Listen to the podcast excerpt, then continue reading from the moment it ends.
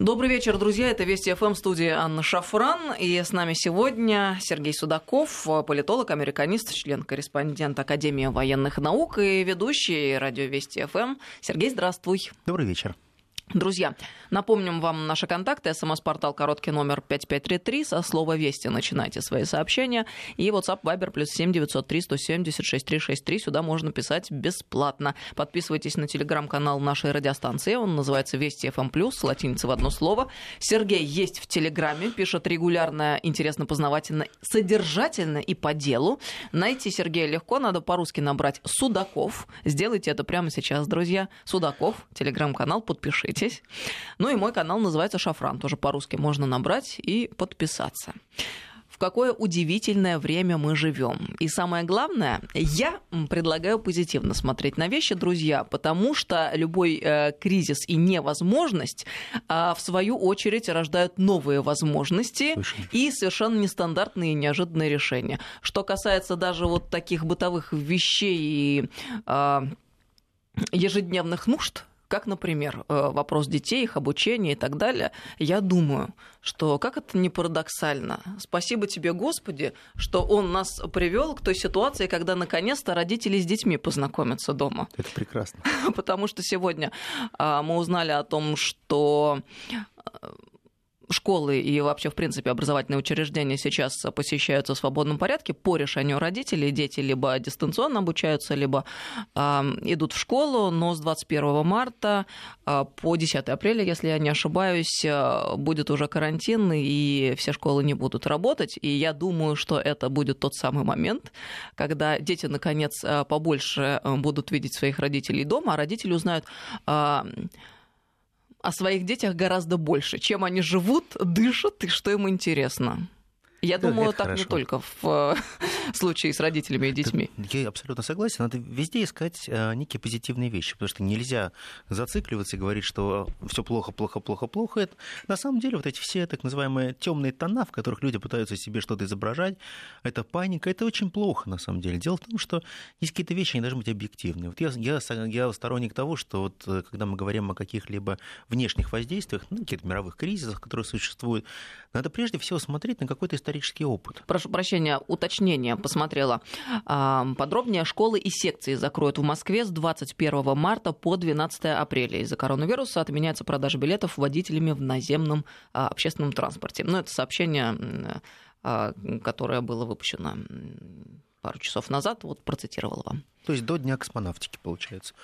Все, да. все, все, это на самом деле это хорошая мера, потому что я, мы шагаем в ногу, так же, как и все остальные европейские наши коллеги. Это абсолютно нормальные вещи, которые происходят. Но, тем не менее, для того, чтобы посмотреть э, объективно на те процессы, которые происходят сегодня у нас в мире, надо прежде всего понимать, что есть определенный исторический опыт, который уже был. Вот э, посмотрите, много-много лет назад, когда э, многие говорили о том, что наступила Великая депрессия, э, забывали одну простую вещь, что депрессия наступила не только в Соединенных Штатах Америки, наступила и во Франции, наступила и в Великобритании. Она постепенно произошла к тому, что мир должен быть переоценен очень сильно. И вот все разговоры о том, что Рузвельт пришел с новым курсом в Америке, и он изменил мир, он попытался что-то сделать. И прежде всего он решил вопрос занятости населения – но он не вытащил всех из кризиса. И очень важная вещь, которую сделал Рузвельт, я полагаю, что нам надо тоже взять потихонечку это на вооружение.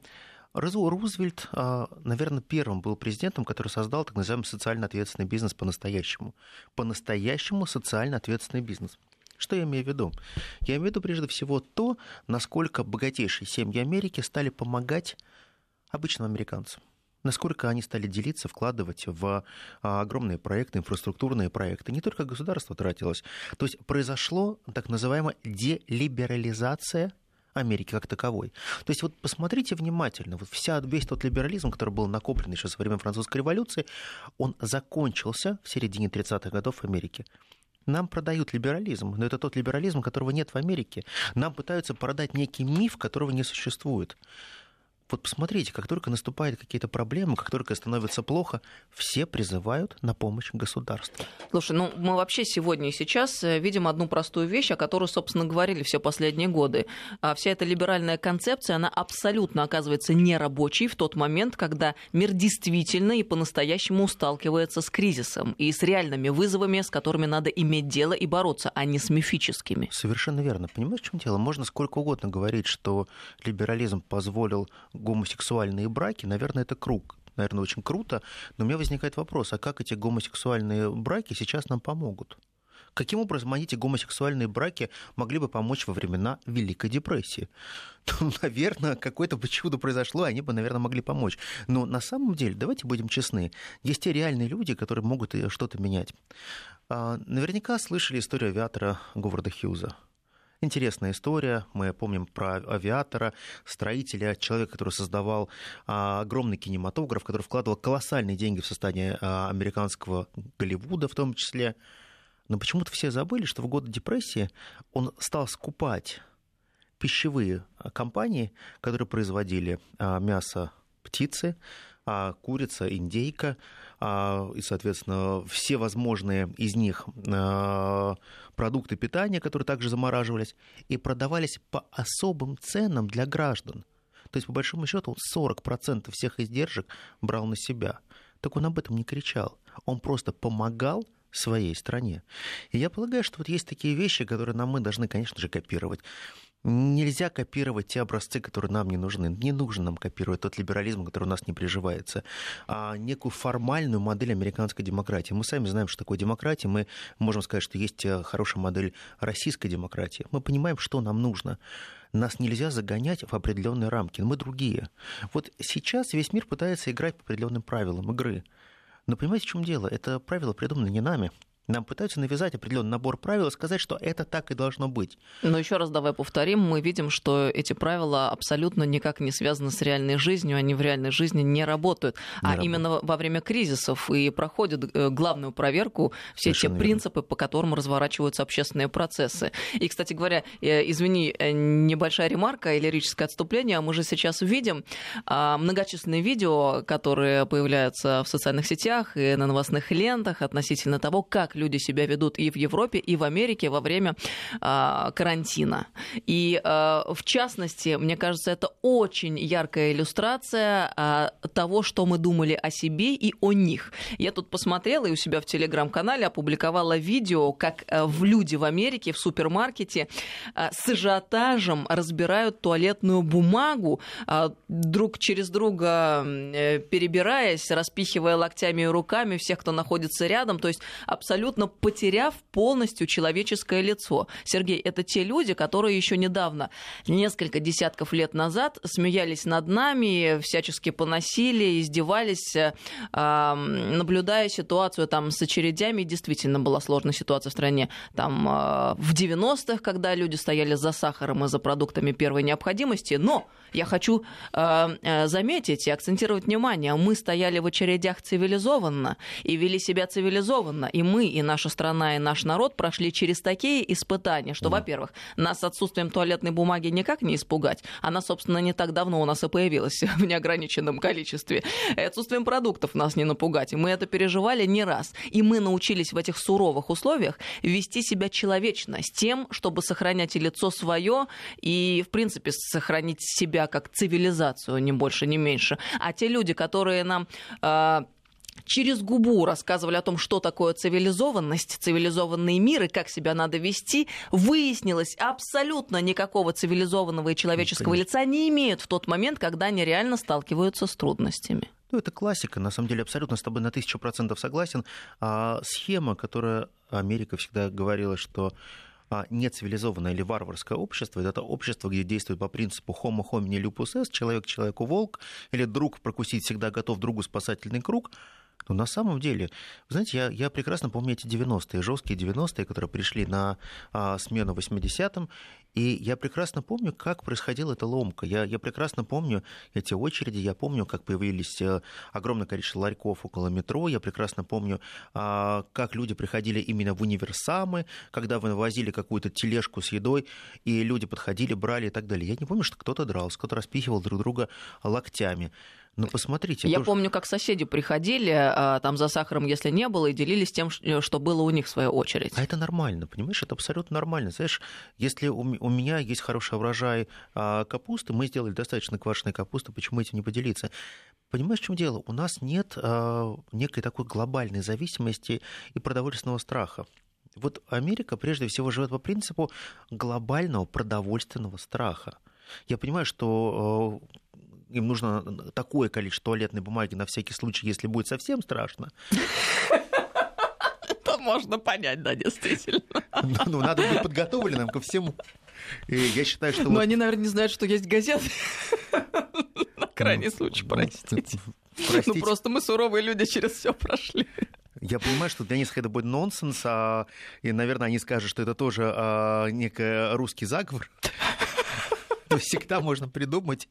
А потом найдут, что какой-нибудь ядовитый свинец может проникнуть в их организм и так далее. Это запросто может быть что угодно. Да, я не, я не сомневаюсь, что русские будут виноваты. Конечно, опять. мы будем виноваты, особенно если это будет какой-нибудь а, российский шрифт еще там будет. Всякое может быть. Тем не менее, американцы, они очень сильно приспособленные люди. Они вроде бы играют все в этих а, бойскаутов, в игл-скаутов и так далее. Они все время пытаются показать, как они могут выживать. Школа выживания проходит, э, лагерь, э, запеченная картошка, там, а, переправу через реку, которому у нас любой ребенок, в принципе, по двум камушкам перейдет.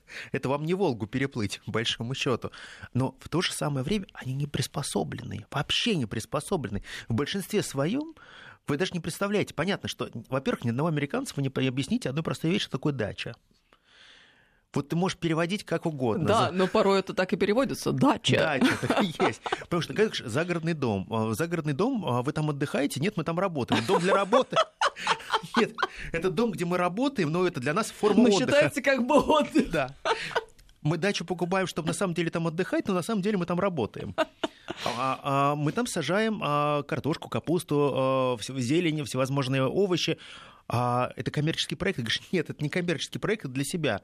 Как для себя? Вы не можете купить? Можем.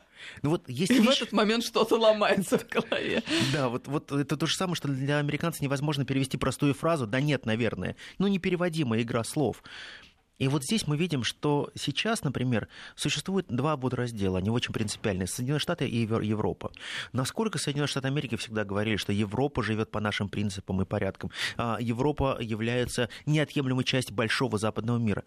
И мы видим, что это большой западный мир расколот как никогда. Каждый сам за себя. Всем наплевать, что будет у соседа. А лучше бы, чтобы у соседа было еще хуже понимание того, что есть целостный западный мир, он сейчас отсутствует. И самое главное, приходит понимание того, что для того, чтобы тушить какие-то пожары, надо, по крайней мере, выработать некую какую-то общую стратегию. И Америка много раз позиционировала себя как лидера. Пойдемте за мной, все побежали, у нас есть понимание того, что происходит на самом деле. Но посмотрите, давайте будем честны. Вот реально получается так, что Китай, как бы Америка его не критиковала, Китай помогает Ирану, например. Американцы не очень хотят Ирану помогать. А Китай также помогает Европе.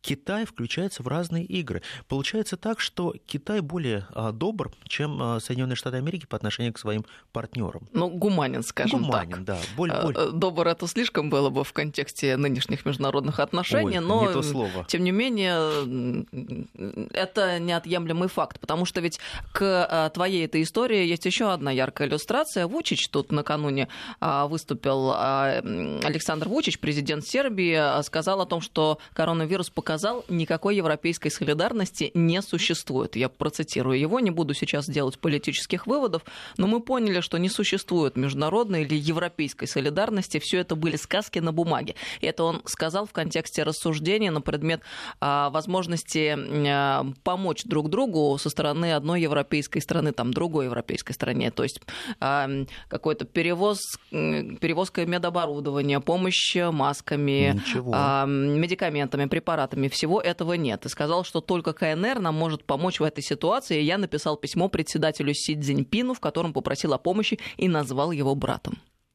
Да, а он э, отчасти он прав. Э, посмотрите, вот мы возьмем любую современную технологию, начиная от, от э, той же яблочной технологии, которая существует, ведь в любой американской технологии очень большая доля того, что произведено в Китае.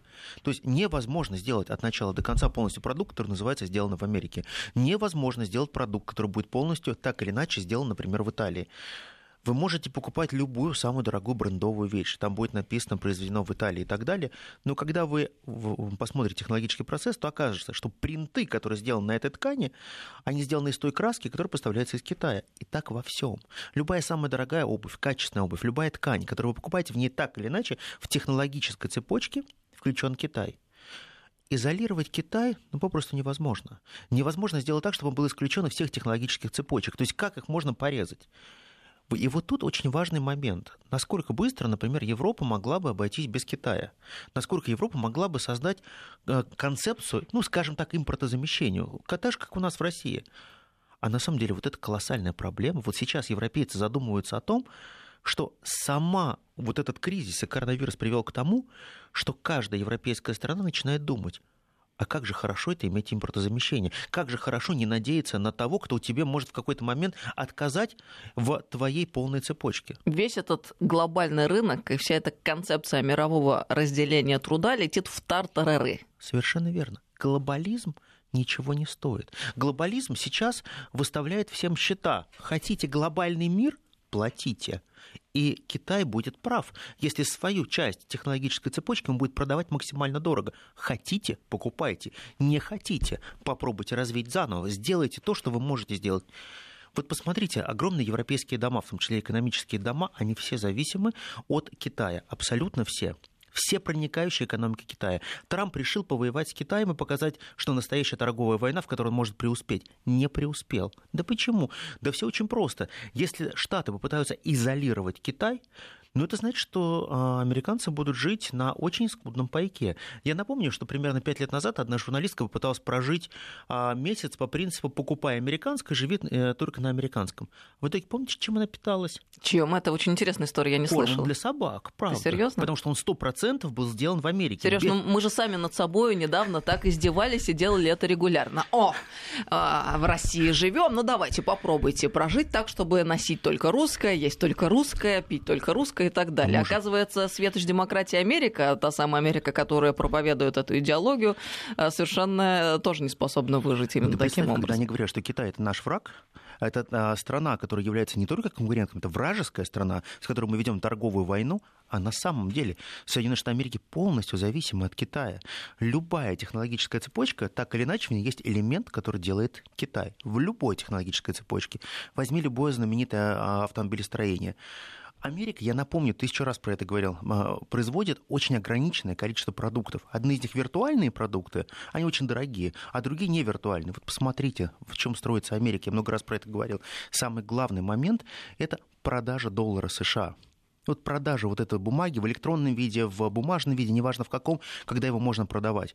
Второй момент – это продажа гарантий. Продажа финансовой гарантии, я гарантирую тебе и так далее. Третья вещь а это так называемая военная крыша. Мы тебя попросту крышуем, потому что ты маленький, а мы очень сильные и крутые, мы тебя, э, как твоя крыша, за деньги будем крышевать. Вы будете маленькой гордой страной под нашей крышей. Ну, в 90-е это примерно так называлось. Четвертая модель. А это так называемое формирование некой, а, именно так сейчас сместилась, а, идеологическо-режимной модели. Это продажа демократии и либерализма. Но сейчас она занимает всего лишь четвертую позицию. Раньше она была вторая после доллара США. И только на пятом месте мы говорим о технологиях, то, что называется highly sophisticated всякие technology. Это прежде всего НАСА, это сфера э, Силиконовой долины и так далее. Вот все те инновации, они находятся только на пятом месте, то, что дается в прибыль в корзину Америки. Все остальное это виртуальные продукты, которые им дают гораздо-гораздо больше. То есть, по большому счету, они, запугивая весь мир, получают очень хорошую прибавку. Но сейчас очень многие могут посмотреть на Америку и увидеть, демократия не продается. Либерализм не продается, а значит четвертый пункт уже выпадает. Дальше. А, давайте поговорим о военных гарантиях. Америка правда будет за кого-то воевать? Прям включится и будет вести настоящую войну? Если Америке за это не заплатят, и она не увидит хороших ресурсов, за что она может воевать, я думаю, она не пойдет воевать. А значит, здесь тоже миф. Значит, вы платите тоже за пустоту. Назовите 10 стран, которые взяли кредиты, которые были так а, хорошо оформлены американскими юристами и экономистами, и после этого, расплатившись кредитами, они стали жить в стране обетованной, где все было очень замечательно. Каждый, кто садился на иглу американских денег, понимал одну простую вещь. Он становился стопроцентной зависимой колонией от Америки полностью потерявшие суверенитет. Совершенно верно. Римская модель существует. А как правильно раздоить тех, кто тебе должен будет раз и навсегда? Они не дают свои деньги. Они дают тебе возможность получить эти деньги через международные структуры, которые, в свою очередь, курирует Америка. Это означает, что, опять же, и этот пункт не выгоден. А что получается? Остается доллар США и военная сила – но военная сила, которой Америка защищает себя и навязывает свою волю. То есть, по большому счету, если вас не устраивает наша политика, если вас не устраивает наша трактовка закона, наши томогавки летят к вам. Но современный мир так не работает. Современный мир, он стал немножко другим. Современный мир сейчас начинает рассыпаться. И Трамп стал тем человеком, который, конечно же, продолжил во многом а, ту игру, которая была и Обамы. Хотя он говорил, что Обама глобалист. Я не глобалист, я антиглобалист. Я против того, чтобы был мир глобальный. Но Трамп стал тем человеком, который запустил механизм разрушения глобального порядка. Он создал тот мир, который существует сегодня, когда каждый играет сам за себя. Понимаете, в чем дело? Если мы возьмем команду суперзвезд в хоккее, не факт, что они сыграют. Вот правда, потому что каждый будет играть сам за себя. Каждый будет пытаться проявить свое мастерство, и это означает, что команда будет утоплена. И вот мы сейчас становимся свидетелями того, как а когда-то интересное образование в виде больших союзов, они сейчас тонут очень сильно. И принципиальный вопрос, опять же, я возвращаюсь к нему, импортозамещение. Вот это импортозамещение, модель на сегодняшний день самая эффективная и быстрая была разработана в России. Мы ее разработали за очень короткий срок. И мы показали, как эту модель можно применять. И я полагаю, что очень многие европейские державы сейчас будут формировать некий особый тип сознания, который будет им позволять создавать все-таки некие резервные условия на всякий случай. Тут нам люди разные сообщения пишут. Э, есть в унисон, а, э, есть некоторые а, люди, которые не согласны с нами, это тоже абсолютно нормально. Но вот такое сообщение, пожалуйста, не обеляйте 90-е. Моей маме по рукам толпа прошла, когда она упала в давке за молоком в универсаме во время открытия. Маргарита. Так кто ж обеляет? Во-первых, мы всегда вспоминаем о том, что такое было 90-е годы и э, как реально там обстояли дела. Это первое. По-моему, мы не устаем об этом повторять. Второе. А, моя мысль была о том, что в первую очередь а, они же нам пытались всю дорогу доказать, что они другие цивилизованные, что прекрасные, да, что там это невозможно ни при каких обстоятельствах, что это мы гадкие, неумытые, а, а, способные на такое поведение, а они все пушистые, белые и в прекрасных костюмах и на белом коне. Оказывается, это вообще вовсе не так, и как только приходит сложная кризисная ситуация, они э, становятся ничем не лучше худших образцов того, что у нас было. Но все-таки э, нельзя не принимать во внимание того, что наш народ и наши люди научились выживать, а залог выживания, он в чем состоит? В том, что ты можешь консолидироваться и вместе пройти через трудности, помогая друг другу. Когда соседи друг другу помогают, люди идут рядом и бок о бок. Но это ведь тоже есть. Не надо себя бичевать там, где этого не требуется. Да, надо объективно смотреть на вещи сбалансированно, но давайте это делать объяв полностью всю картину. Сергей Судаков с нами сегодня в студии, политолог, американист, ведущий Вести ФМ. Сейчас новости, и после мы продолжим. Добрый вечер, друзья. Мы продолжаем беседу. 5533 Вести – это наш СМС-портал и WhatsApp Viber плюс 7903 176 363. Сюда можно писать бесплатно. А, телеграм-канал нашей радиостанции называется Вести FM+, плюс латиницей в одно слово. А канал Сергея называется Судаков, по-русски можно набрать и подписаться. Мой канал называется Шафран, по-русски тоже. Набирайте, подписывайтесь, друзья.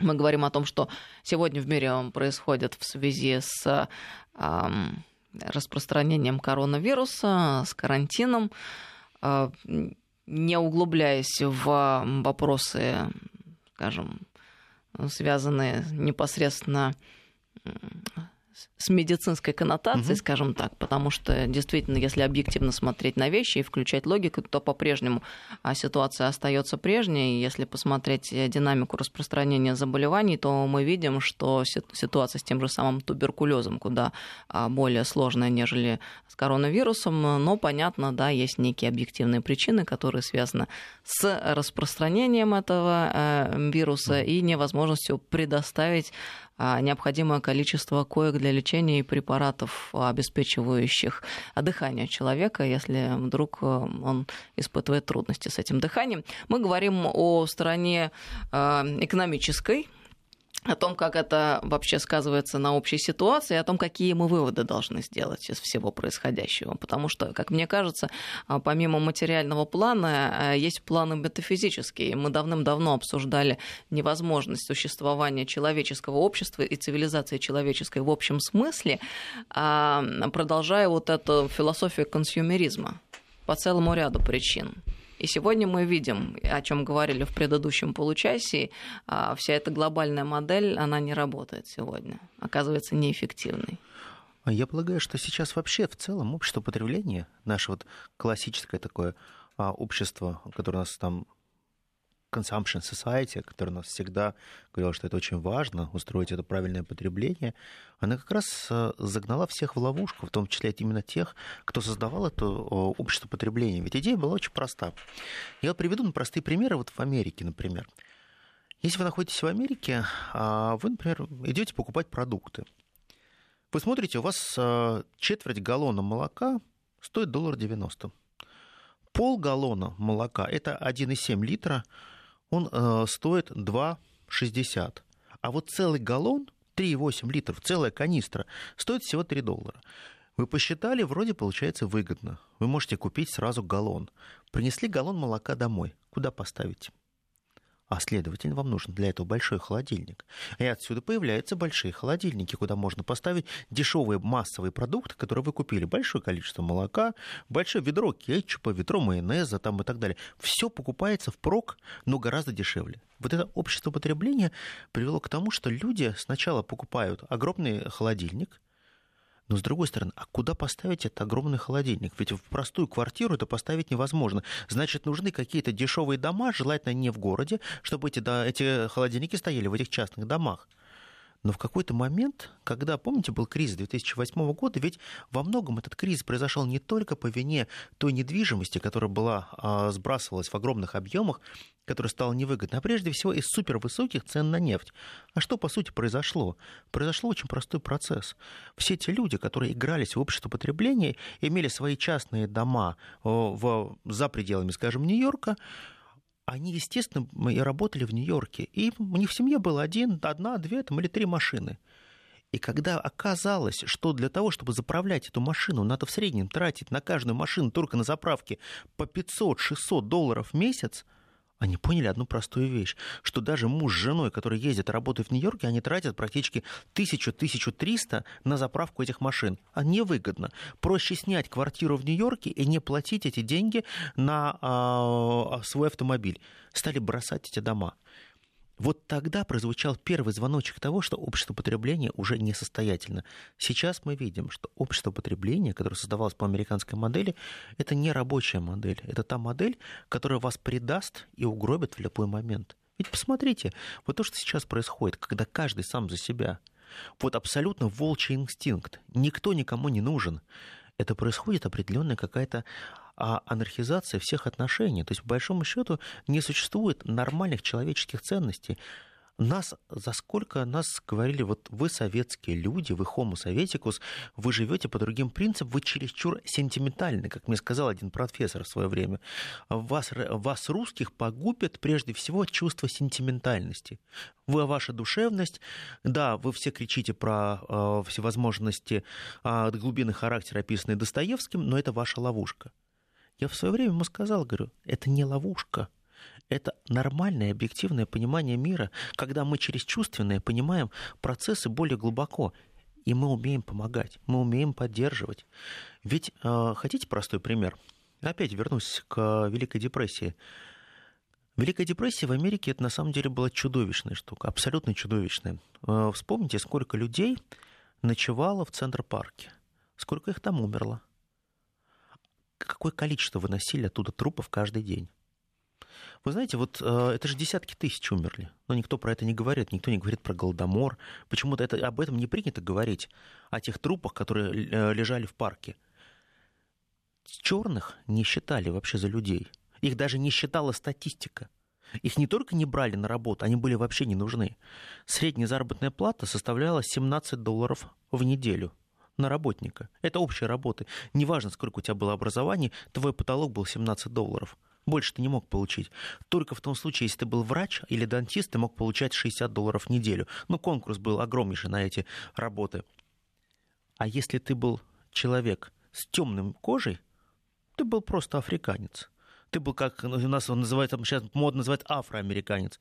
У тебя был запрет на нанятие на работу. Если у тебя была семья, тебя тоже не нужно было набирать. А если э, у тебя был э, женский пол, шансов у тебя не было никаких. Какой смысл в тебя вкладываться? Ты все равно умрешь от голода. Ты не сможешь продержаться эти годы. Очень жесткая и жестокая политика, абсолютно жестокая.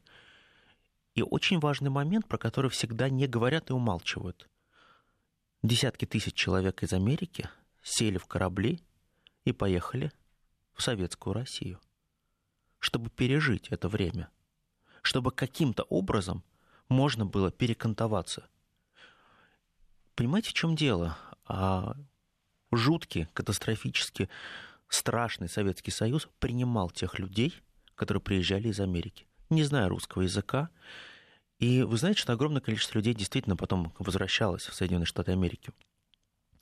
Россия при всех тех проблемах, которые у них в нас были, в том числе, потому что Великая депрессия накоснула всех и каждого, мы всегда могли оказывать посильную помощь. Мы всегда помогали. Вот представьте, вот все те события, которые происходили в тех же Америке. Вспомните события 11 сентября. А вы забыли, что Россия тоже послала свою технику, своих людей? Россия несмотря на все сложные отношения, которые были между э, нашими странами, договорилась о том, что мы помогали Соединенным Штатам Америки и президенту Джорджу Бушу-младшему. Вы знаете, вот мы другие. Мы приходим на помощь тогда, когда многие отворачиваются. Мы никогда не говорим, это твоя проблема. Ведь понимаете, в чем дело? Америка всегда всех научила вот классической фразе «It's not the business of mine». Да не мое это дело. А вы понимаете, это тоже ловушка. Это вот тоже ловушка, когда ты все время показываешь, насколько ты можешь отрицать людей. К тебе обращаются с проблемой, но в Америке даже есть тренинг. Если ты человеку звонишь и говоришь, у меня проблема, то что ты услышишь после этого? Да, совершенно верно. Короткие гудки. Именно так ты должен тестировать всех своих друзей. Позвонить им и назвать это слово. Если хотя бы два человека с тобой после этого продолжат разговор – круто. А если один из них на следующий день тебе перезвонит, вот он настоящий друг. Интересно, что происходит в мире, в принципе. А, учитывая те меры, которые предпринимаются у нас. Потому что я бы еще хотела сделать акцент на том, что правительство наше перешло на ежедневный режим работы, то есть, иными словами, на работу без выходных. Без выходных. А, речь идет о об отсрочке уплаты налогов для тех компаний, которые попали в сложные условия а, в связи с карантином по поводу коронавируса. Будут предоставляться льготные кредиты предприятиям малого и среднего бизнеса. Заметьте, друзья, это все то, о чем мы тоже так много лет говорили, и а, все то, что э, не предпринималось никак и ни при каких обстоятельствах. Почему? Потому что те меры, которые предпринимаются правительством сегодня, это меры, связанные с ну, фундаментальным пересмотром вообще всего того, что происходит.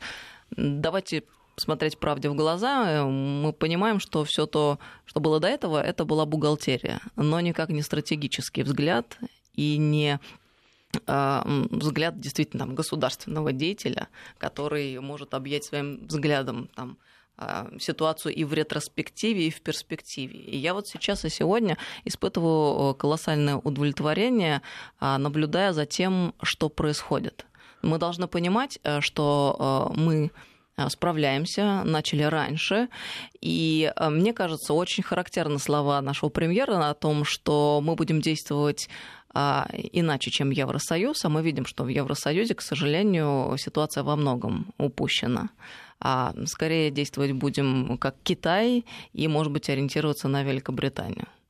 И это тоже важно. Это очень важно. А, мне почему-то вот сегодняшняя ситуация с Европой очень напоминает старый анекдот, когда а, мыши, которых очень сильно стал подъедать а, злой кот, они пробежали через два леса, прибежали к мудрому филину и спросили его, филин, что нам можно сделать для того, чтобы а, этот кот перестал нас есть, топить и мучить наших детей?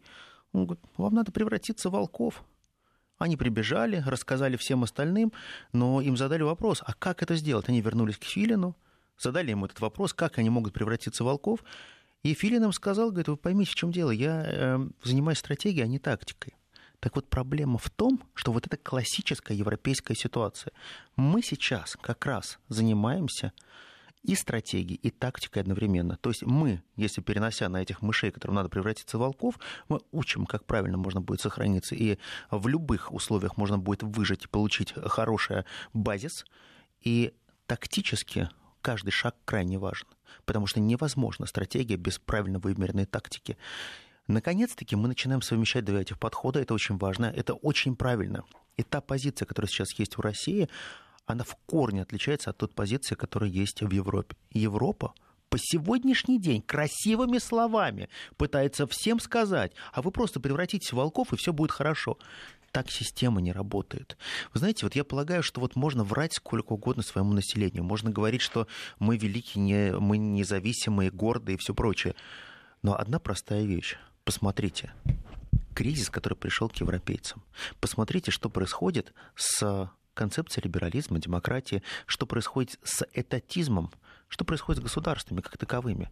Ведь государства, по большому счету, опустили руки – на словах они все могут, все получается красиво, а действий-то нету. По большому счету, все вот эти действия, которые происходят, они очень наигранные, они очень показушные. Показухи много, а результата-то мало. Посмотрите, красивые слова, красивые лозунги, запугивание населения очень сильное. А вы реально что сделали для обычных граждан? Вот реально, какие вы шаги предприняли, чтобы им стало легче? Как вы будете поднимать а, те зарплаты, которые и платить те зарплаты, которые люди сейчас не получают? Как вы будете а, формировать новые рынки труда? Каким образом вы будете собирать те налоги, которые вы недополучите? Вы же об этом не говорите. Вы же говорите о том, что есть некая общая катастрофа, и каждый сам за себя. Но почему-то вы, э, чудесные бюрократы из Брюсселя, вы забыли про очень простые вещи, что за всеми вашими высокопарными словами стоит простой человек, один, который иногда остается один на один со своей бедой. А, тут э, принято решение в Европейском Союзе, если вдруг кто-то не слышал, то давайте я еще раз э, оглашу. Глава Еврокомиссии Урсула фон дер Ляйен предложила в связи с эпидемией коронавируса ограничить э, въезд на территорию Европейского Союза на срок 30 дней с возможностью продления. Я только что проинформировала наших партнеров, говорит она по Большой Семерке, что я предлагаю главам государств и правительств стран Евросоюза принять временные ограничения путешествия в Европейский Союз, которые не являются необходимыми. Ограничения предлагается ввести на срок в 30 дней. В случае необходимости его можно будет продлить. А, фон дер Ляйен это вот как раз сегодня заявила. А еще раз, решение об ограничении на въезд в Европейский Союз не касается тех, у кого есть право на длительное пребывание в Европейском Союзе, членов семей и дипломатов. Но, тем не менее, смотрите, к чему они в итоге пришли. И а, тут хочется вспомнить отечественных э, либералов и оппозиционно настроенных граждан, а, которые всегда против, э, как Баба Яга, которая против, Конечно. и которые в начале, когда все только начиналось, кричали о чем? О том, что эм, принудительный карантин, домашние аресты, они называли карантин домашними Конечно. арестами, как это возможно в цивилизованном обществе. Ну и смотрите, в итоге к чему пришла Европа. А вот вопрос, а что такое для них цивилизованное общество? Европа, Штаты, Китай, наконец, азиатские страны. А вот что для них цивильность? Ну, для римлян понятно, есть Рим, все остальные варвары.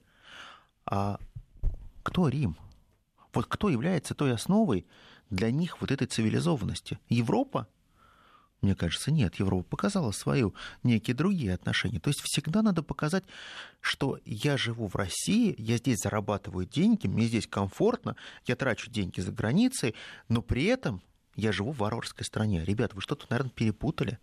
Так система не работает. Ведь вы все время пытаетесь э, создать некий шум там, где его не нужно создавать. Вы создаете угрозы, где их нет. А в этом-то проблема. Проблема в том, что есть явные фактические угрозы. Быть и казаться — это разные вещи. Вот поймите одну простую вещь. Вот чем больше вы будете пугать население, тем больше вы будете создавать фейков. Это фейковое сознание, это проблема. Вот это фейковое сознание, оно переходит прежде всего на молодежь, на ту молодежь, которая не разобралась еще, как правильно работает идеология, как работает теория, как работает целая система, что такое государство. Им это не важно. Они пытаются поверхностно хвататься разных знаний. Но поймите одну простую вещь. Фундированность никто не отменял. Никто не отменял, что человек должен понимать четко, зачем нужно государство. То есть здоровый этатизм – это очень хорошо. Вспомните 90-е годы и насколько отрицалась роль государства. Либерализм превыше всего. Государство должно быть уничтожено. Государство не должно вмешиваться а, ни в коем случае ни в какие коммерческие, личные и прочие дела. Ребят, а почему, когда у вас что-то болит, вы берете телефон, набираете 112.03?